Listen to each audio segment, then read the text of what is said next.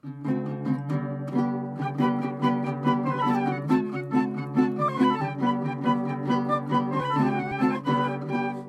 and welcome to In the Kitchen with Mary Mac. Today's tasty treat is cherry pecan brie en croûte, and this is very good and very fancy and sounds fancy when you say it. So it's one of those things that's fun to say, brie en croûte. Makes you sound like you're fancy. So here you go. this is I love this stuff. I mean, I could I can eat some of this stuff. I really love it. And it uses uh, brie a round of brie cheese and uh, puff pastry, and it transforms it into this delightful and amazing thing that you will truly, truly love. And like I said, you're going to use puff pastry.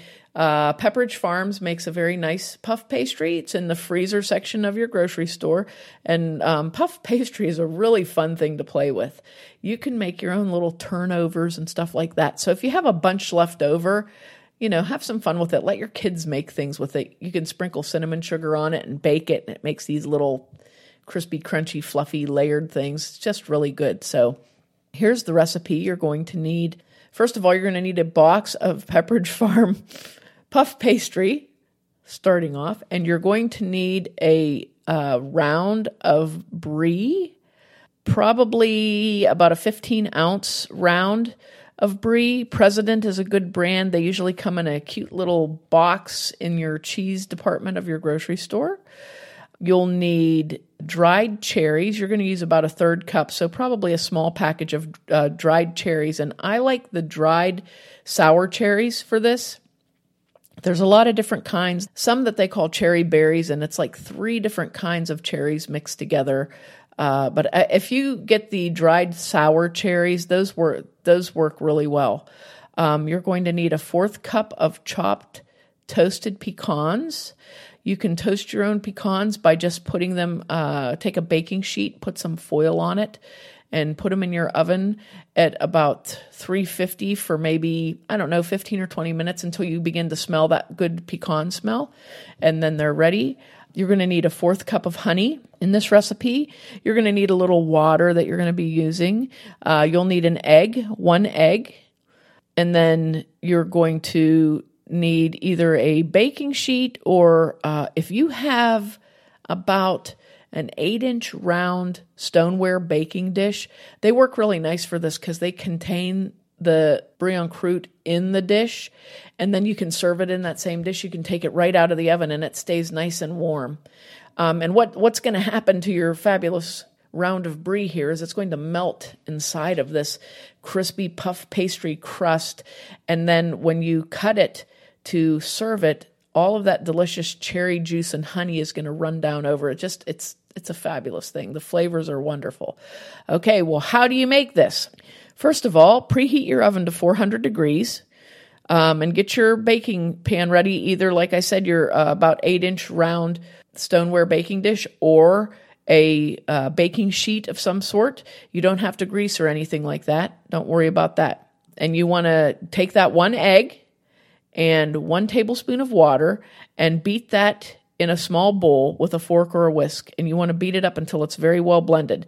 Uh, you're going to use that to brush over your puff pastry and give it a beautiful golden texture. In another bowl, take your cherries, your third cup of dried cherries, and add a half cup of very hot water to them and let them stand for a couple minutes in that bowl, maybe like two to three minutes to soften them, and then drain the water out. Now, to that same bowl, I want you to add the chopped toasted pecans uh, fourth cup of chopped toasted pecans, and the fourth cup of honey, and mix those together well. That's going to be our little filling slash topping that's going to go in. Once you have all of your little things ready, you're going to take the pastry sheets, and I should have mentioned this earlier. You want to take your pastry sheet out of the freezer and just let it set out at room temperature for a minute to get it ready to be opened up. And you want to take either a big cutting board or a pastry uh, board or pad of some sort, flour that and unfold a pastry sheet onto that surface. You want to roll that then into about a 14 inch square. So take your floured rolling pin and just carefully roll that sheet out to uh, make it into a 14 inch square. And then cut it round to form a circle. So you you kind of the easiest way to do this is to take a pizza cutter and just kind of cut the corners off of it so it's almost perfectly round. It's not going to be perfectly round, but almost perfectly round. Okay? Save those little edges you cut off for decorating the top of this if you so choose. Now, what you want to do is right in the middle of that dough circle, you're going to spoon that cherry mixture right in the middle of the circle, okay?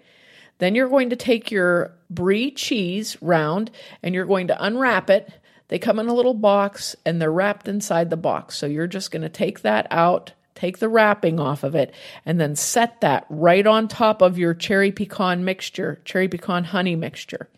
Then you're going to brush the edges of the circle with your um, egg water mix and you're going to start folding that up over the cheese to cover it. You want it to be a nice packet in there.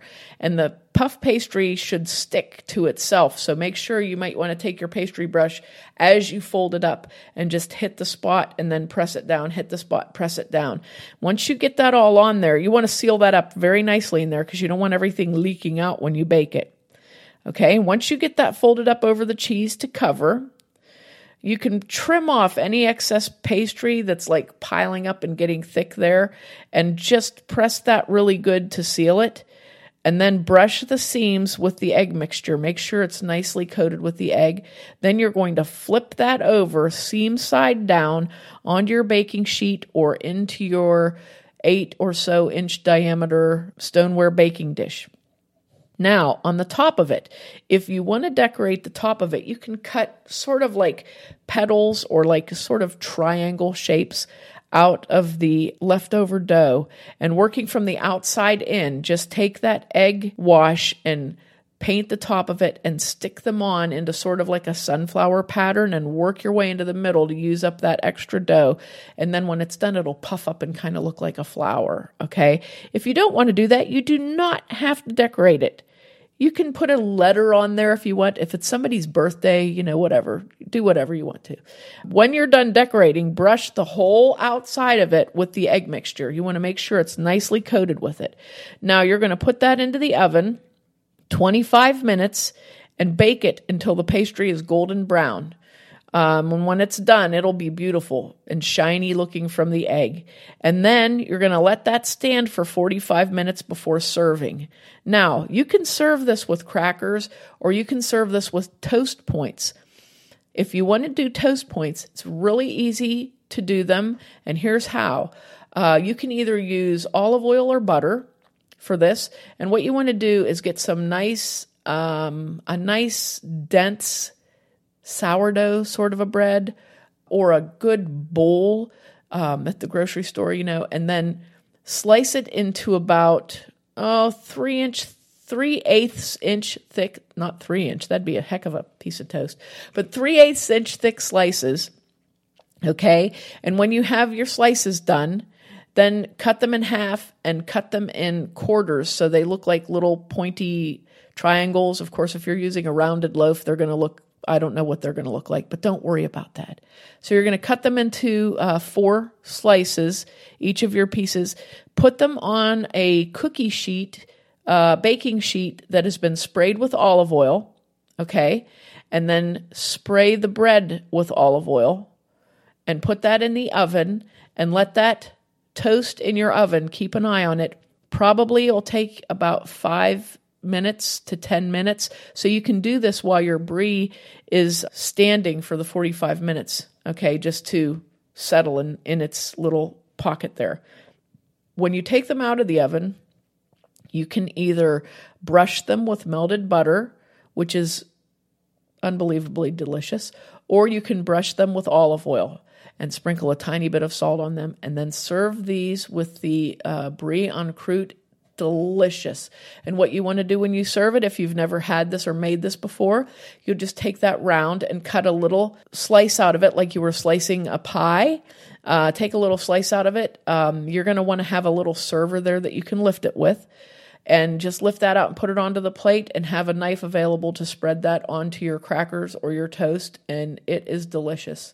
It is absolutely delicious. It's a this is a nice appetizer for when friends are coming over, girls' night out or whatever. You know, this is a really nice appetizer to have. It doesn't transport well.